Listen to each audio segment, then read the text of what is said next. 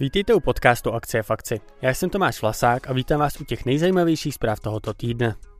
V dnešní epizodě se budeme bavit o poklesu růstu inflace v České republice, o obchodech Berkshire Hathaway za uplynulý kvartál a řekneme si další informace o krizi komerčních nemovitostí v USA. Podle guvernéra České národní banky Aleše Michla meziroční růst cen činil 2,3% a jednalo se tak o nejpomalejší tempo růstu cen za uplynulé téměř 3 roky. Vývoj inflace dokazuje, že se v Česku podařilo obnovit cenovou stabilitu a Česká národní banka bude svou přísnou měnovou politikou i nadále důsledně dbát na to, aby inflace zůstala dlouhodobě nízká a stabilní poblíž 2% inflačního cíle. Kryptonačenci se snaží o revoluci ve světě sociálních sítí už od vynálezu blockchainu. Ale co je vlastně cílem? Místo toho, abyste svá vlastní data předávali společnostem, jako je Meta nebo TikTok, mohli byste je jednoduše decentralizovaně ukládat do blockchainu. Sociální sítě k ním pak budou mít přístup a jenom pokud s tím budete souhlasit. Pokud uh, vás však v určitém okamžiku přestane sociální síť bavit, například protože sítě přeplněná reklamami, můžete jednoduše vzít svá data a přejít na jinou síť. Tato myšlenka skutečně dává smysl, ale žádná sociální síť zatím nedosáhla průlomu. To by se však nyní mohlo změnit. Kryptografický protokol Farcaster sice už několik dní prodělává, ale původně se jedná pouze o software, který ukládá uživatelská data do blockchainu a na kterém mohou různí poskytovatelé stavět své sociální sítě.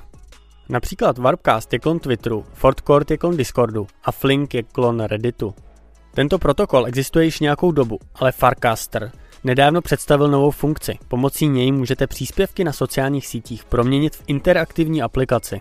Jeden uživatel například vytvořil online obchod se sušenkami. Celé to vypadá jako příspěvek na Twitteru, ale můžete na to přímo kliknout a vybrat, které a kolik sušenek si chcete objednat a rovnou za ně zaplatit.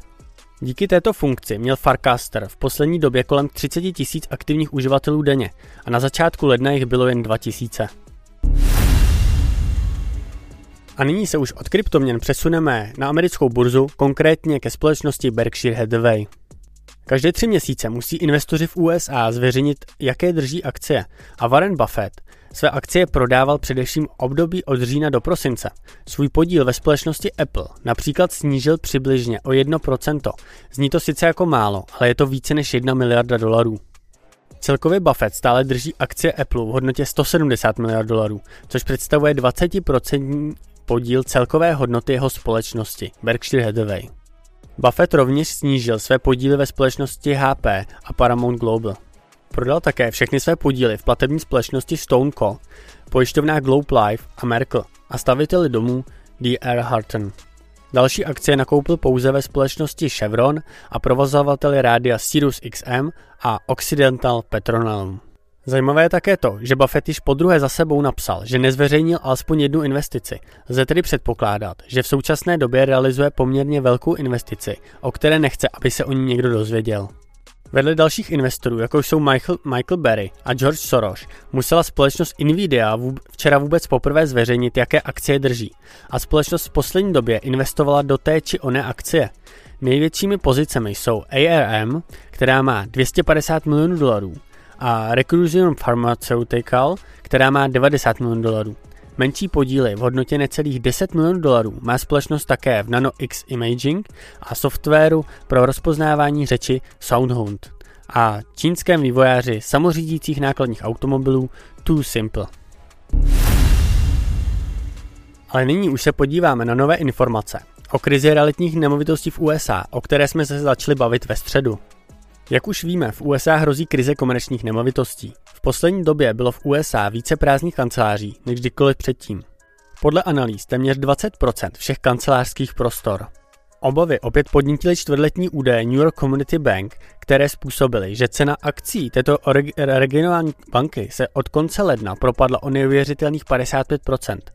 NICB byla přitom na počátku roku 2023 skutečně považována za vítěze bankovní krize.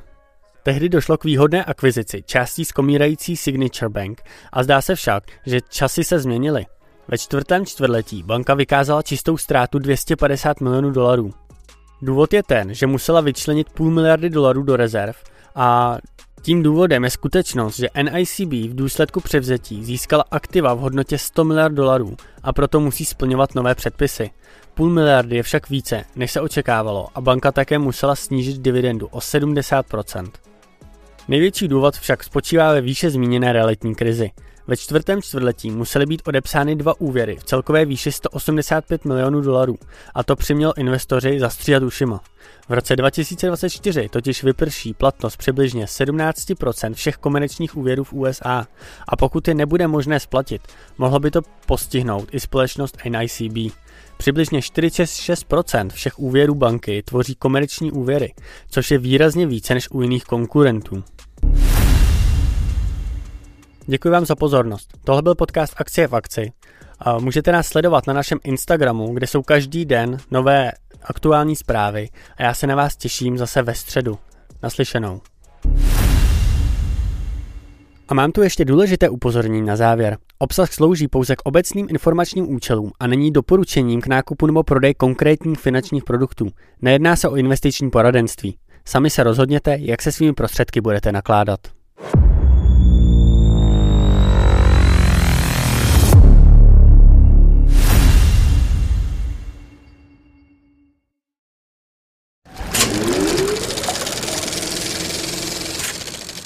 This podcast is produced by Carlsbridge.